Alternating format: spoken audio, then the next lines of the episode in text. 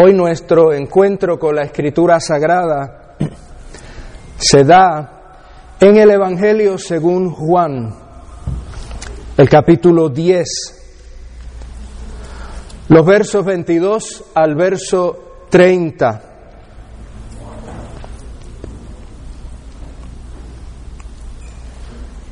De la traducción de la Biblia Reina Valera Contemporánea, recibimos la palabra de Dios contenida en la Escritura, en nombre de Dios Padre, Dios Hijo y Dios Espíritu Santo. Amén. Era invierno y en Jerusalén se estaba celebrando la fiesta de la dedicación. Jesús andaba en el templo por el pórtico de Salomón. Entonces los judíos los rodearon y le dijeron, ¿hasta cuándo vas a perturbarnos el alma? Si tú eres el Cristo, dínoslo abiertamente. Jesús les respondió, ya se lo he dicho y ustedes no creen, pero las obras que yo hago en nombre de mi Padre son las que dan testimonio de mí. Si ustedes no creen, es porque no son de mis ovejas. Las que son mis ovejas oyen mi voz y yo las conozco y ellas me siguen y yo les doy vida eterna y no perecerán jamás, ni nadie las arrebatará de mi mano. Mi Padre que me las dio es mayor que todos y nadie las puede arrebatar de la mano de mi Padre. El Padre y yo somos uno. Palabra de Dios. Mis años en el ministerio y en la vida eclesial me han llevado a participar de innumerables eventos educativos, de retiros espirituales, talleres y conferencias. Este tipo de evento suele atraer personas de diversos lugares y de trasfondos e historias distintas. Algunas de ellas viajando grandes distancias para poder llegar al lugar y participar. Y eso nos lleva entonces a tener en un mismo lugar a muchísimas personas que no se conocen entre sí. Y por tal razón, muchas veces estos eventos y reuniones comienzan con algún tipo de ejercicio o de dinámica grupal donde se les pide a los asistentes que compartan algo sobre sí mismos. De esos ejercicios, los más sencillos consisten simplemente en que cada persona diga cuál es su nombre y cuál es su lugar de procedencia. Algunos de estos ejercicios, quizás más dinámicos, más divertidos, los llevan entonces a participar de algún juego cooperativo o a identificar cuál es su comida favorita o cuál es su color preferido o quizás cantar alguna canción que les guste. Ahora bien, siendo realistas. Cuando llevamos a cabo ejercicios como estos, nos ponemos en contacto con las otras personas que estén presentes en el lugar, pero eso no necesariamente nos lleva a conocerles de verdad, más allá de saber su nombre o saber su, su procedencia o uno que otro detalle de menor importancia.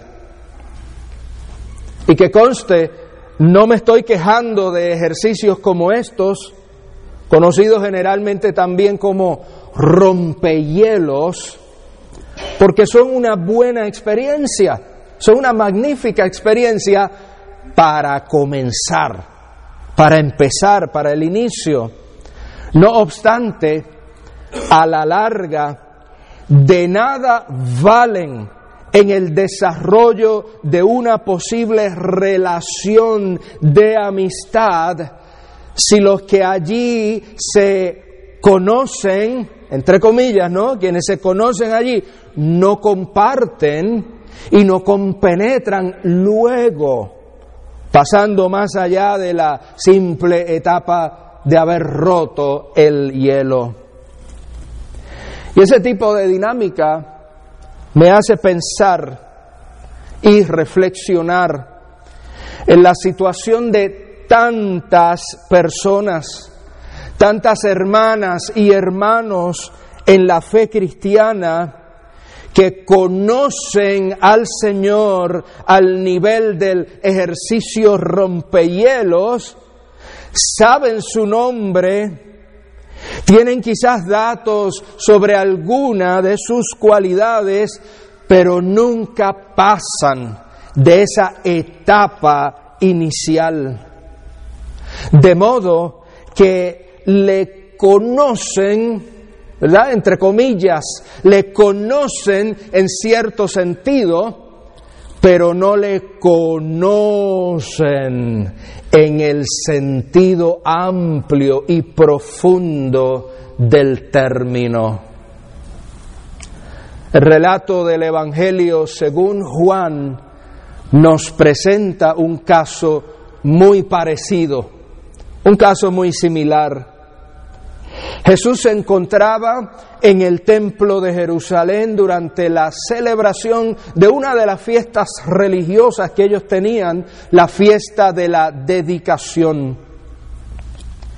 Ya él estaba en los días finales de su ministerio, de modo que había estado pasando mucho tiempo entre sus paisanos judíos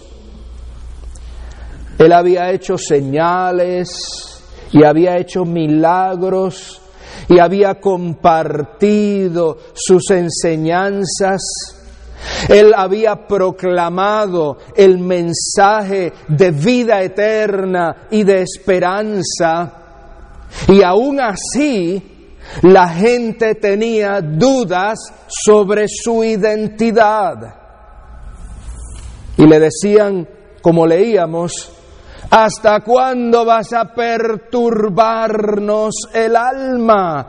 Si tú eres el Cristo, dínoslo abiertamente. Y es evidente, mis amores, que aquellas personas, aunque habían estado con Jesús algún tiempo, no le conocían verdaderamente. Es posible que tuvieran datos sobre él. Es posible que pudieran recordar algunas de sus palabras y de sus dichos. Es posible que hubieran sido testigos de sus señales milagrosas, pero no le conocían. Y como consecuencia de no conocerle, tampoco le creían. Ya se los he dicho, el verso 25, ya se los he dicho, es la respuesta de Jesús, ya se los he dicho y ustedes no creen. Pero las obras que yo hago en nombre de mi Padre son las que dan testimonio de mí. La relación de aquellas personas con Jesús no pasaba de ser una relación superficial o llanita, diríamos en mi barrio. Si a cualquiera de ellas les pudiéramos preguntar si conocen a Jesús, con toda probabilidad hubieran dicho, ah, pues claro, yo conozco a Jesús. Él, es el, el, predicador, ese ambulante que viene de la aldea de Nazaret. Él es el que habla del reino de los cielos. Él es el que hace señales milagrosas. Él es el, el, que habla bonito, el que pronuncia bonitos mensajes. Claro que sí, yo conozco a Jesús. Pero me pregunto, ¿es eso conocerle? En el sentido superficial del término, pudiéramos decir que sí, pero en el sentido profundo y de las implicaciones de esa palabra, no. Ellos no le conocían. Y entonces, ¿cómo creerle a alguien a quien no se conoce? Difícil, difícil por no decir poco probable.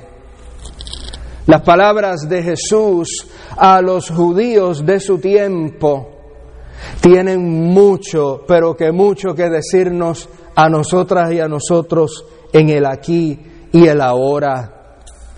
Si ustedes no creen, dijo Jesús, es porque no son de mis ovejas. Si ustedes no creen, es porque no son de mis ovejas. ¿Qué es eso? ¿Qué es eso? ¿Qué significa? ¿Qué habrá querido decir Jesús con esas palabras tan duras? Bueno, sencillamente quiere decir que para creer y para conocer a Jesús hay que volverse oveja, hay que hacerse oveja suya, ni más ni menos. Y eso, mis amores, eso no es una sugerencia, eso no es un buen consejo. Jesús lo plantea como un requisito. No se puede creer y conocer realmente al Señor si no se es una de sus ovejas. Y óigame bien lo que estoy diciendo, ser oveja de Jesús, no estoy diciendo ser miembro de alguna iglesia, no estoy diciendo profesar alguna tradición o alguna religión, es ser oveja de Jesús. Jesús acostumbraba a hablar utilizando lenguaje figurado y, acostumbraba a hablar utilizando situaciones que fueran conocidas y que fueran familiares para su gente. Jesús no iba con palabrerías ni con discursos irrelevantes y en este caso, Jesús utilizó como ejemplo algo común de la sociedad agrícola en la que vivió, y es la figura, la imagen de las ovejas y el pastor, las ovejas y el cuidador. Él habló en estos términos para referirse entonces a la relación que debe existir entre Él y quienes afirman conocerle. La relación comunicada mediante esa metáfora que más adelante él dirá la expresión de buen pastor, esa relación comunicada mediante la metáfora del buen pastor y sus ovejas es una relación profunda, es una relación significativa. Es una relación que no se queda en la superficie, no se queda en la orillita, no es como las relaciones a las cuales nuestra sociedad nos acostumbra a vivir desde que nacemos. Es una relación distinta a lo que él está planteando. Consideremos entonces brevemente varios aspectos de la descripción de las palabras de Jesús en relación a esta relación, ¿verdad? Valga la redundancia. ¿Qué dice Jesús sobre esa relación, esa imagen del pastor y sus ovejas? Primero, las que son mis ovejas oyen mi voz. Las que son mis ovejas oyen mi voz. Las ovejas oyen y reconocen la voz de Jesús, el buen pastor, y responden a su llamada.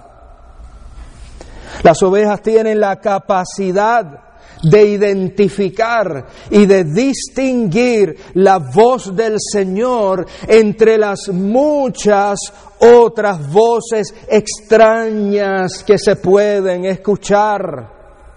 Y mire que hay muchas, muchísimas. Hermana y hermano, sería bueno que en este momento te preguntes, como yo también lo hago, escucho la voz del Señor, oigo, reconozco la voz del Señor. La puedo distinguir entre las otras voces que hay a mi alrededor. La puedo identificar entre las otras voces que tal vez se parezcan un poquito, pero que no son la voz del Señor. Segundo, Jesús dice de sus ovejas, yo las conozco. Lo primero que dice, oyen mi voz. Ahora dice, yo las conozco. Amadas y amados, una de las verdades más hermosas que nos enseña el Evangelio es que nuestro buen pastor nos conoce a perfección, sin faltar un solo detalle. Nos conoce aún más que lo que nosotras y nosotros mismos nos conocemos. ¿Sabe usted? Hay quienes piensan que son demasiado pequeños o demasiado insignificantes para que el Señor les note y se fije en ellos y en ellas. Sobre todo, se piensa mucho así en este tiempo, donde para mucha gente no somos más que un número de identificación. Y si alguien se roba ese número, 586-8374, bla, bla.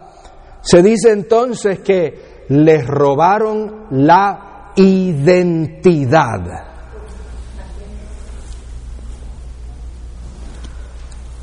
Usted y yo somos un número para esta sociedad. Nuestra identidad es un número. Pero no es así la mente del Señor. No es así como funciona Jesucristo, el buen pastor. Él te conoce, Él sabe, como dice uno de los salmos, sabe tú acostarte y sabe tú levantarte. Para el Señor, siendo tú su oveja, no eres una extraña, no eres un extraño. Lo tercero, Jesús añade, y ellas me siguen. Y ellas me siguen. La cantidad de ovejas que oyen la voz del Señor es enorme y con los medios de comunicación masiva y con las redes sociales en la internet quizás va todavía en aumento, quienes oyen. Pero lamentablemente muchas de esas ovejas se conforman solamente con oír su voz y nada más. Se deleitan en la voz del Señor, en el mensaje del Señor, disfrutan su sonido. En algunos casos hasta analizan y estudian sus palabras. Pero tengamos por certero lo siguiente, una cosa es oír la voz del Señor y otra cosa es seguir la voz del Señor.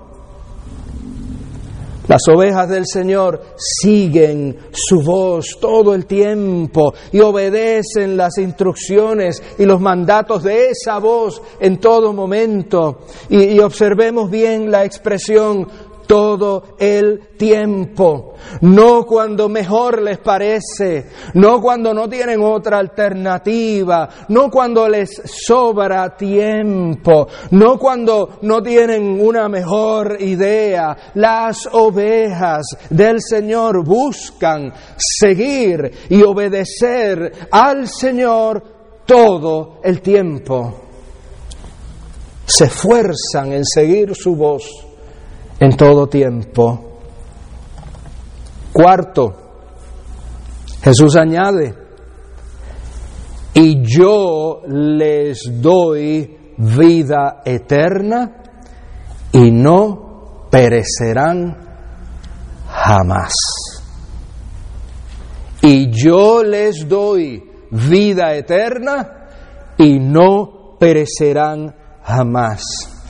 En esta imagen, las ovejas del Señor, las ovejas que oyen y siguen la voz del Señor, disfrutan la seguridad de la vida perdurable. Y oiga bien el tiempo en que utilicé el verbo. No estoy diciendo disfrutarán, sino disfrutan desde ya la seguridad de la vida perdurable. Ojo, con la expresión de Jesús, nadie las arrebatará de mi mano. Nadie las arrebatará de mi mano. ¿Y sabe usted lo que quiere decir nadie?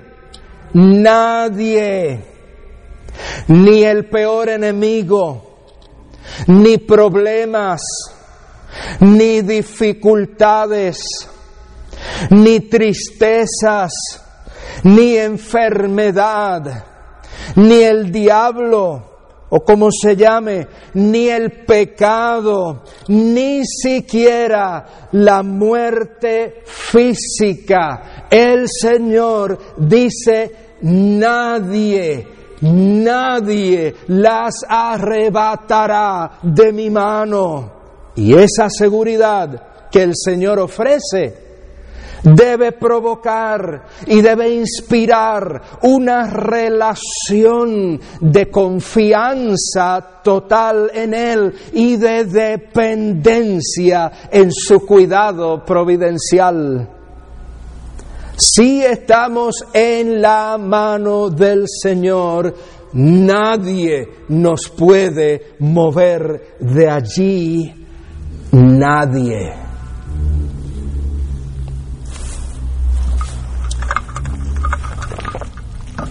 Creer, oír su voz, seguir y obedecer, confiar. Todas estas experiencias, de nuevo, creer, oír su voz, seguir y obedecer y confiar. Todas estas experiencias son consecuencia de lo mismo. Son consecuencia y son resultado de conocer. Sin comillas. Conocer, en letra mayúscula, en letra negrilla y doble subrayado, conocer realmente al Señor todas estas experiencias son parte de la misma relación entre las ovejas y el Señor Jesucristo, nuestro buen pastor. Una cosa no debe ser divorciada de la otra. Creer, oír su voz, seguir y obedecer y confiar. De manera, de manera franca y honesta, hoy las palabras de Jesús nos llaman y nos invitan al autoexamen. Y usted sabe lo que es autoexamen, ¿verdad? El prefijo es auto. Examinarse uno mismo, no la condenada costumbre de los cristianos de estar examinando a otra gente. Es autoexamen. Nos invitan a la reflexión, nos invitan a la introspección. ¿Conocemos al Señor, entre comillas, letra minúscula? ¿O conocemos al Señor en verdad? Lo conocemos de manera superficial, como quien lo conoce en un ejercicio de esos rompehielos que hablábamos al principio, o lo conocemos de la manera profunda y de la manera auténtica que sólo la relación de confianza hace posible. Piensa medita, reflexiona. Querida y querido hermano, no te conformes, no te conformes con conocer al Señor de oídas. No te conformes con saber algunos datos o cualidades que escuchas porque otros te cuentan. No te quedes en la etapa de romper hielo, haz tuya esa relación, apropiate de esa relación, abraza esa relación, cree, oye, sigue, confía, conoce de verdad al Señor. No te conformes con nada menos que eso. Soli Deo Gloria. Amado Señor, concédenos pasar de lo superficial y entrar a la relación profunda entrar a la relación auténtica, genuina contigo. Esa relación que nos sostiene, esa relación que nos transforma, esa relación que nos lleva cada día a evolucionar, a crecer, a madurar, a poder ser mejores personas, mejores seres humanos, mejores gente de tu reino. Concédenos, Señor, conocerte en verdad. Por Cristo Jesús. Amén y amén.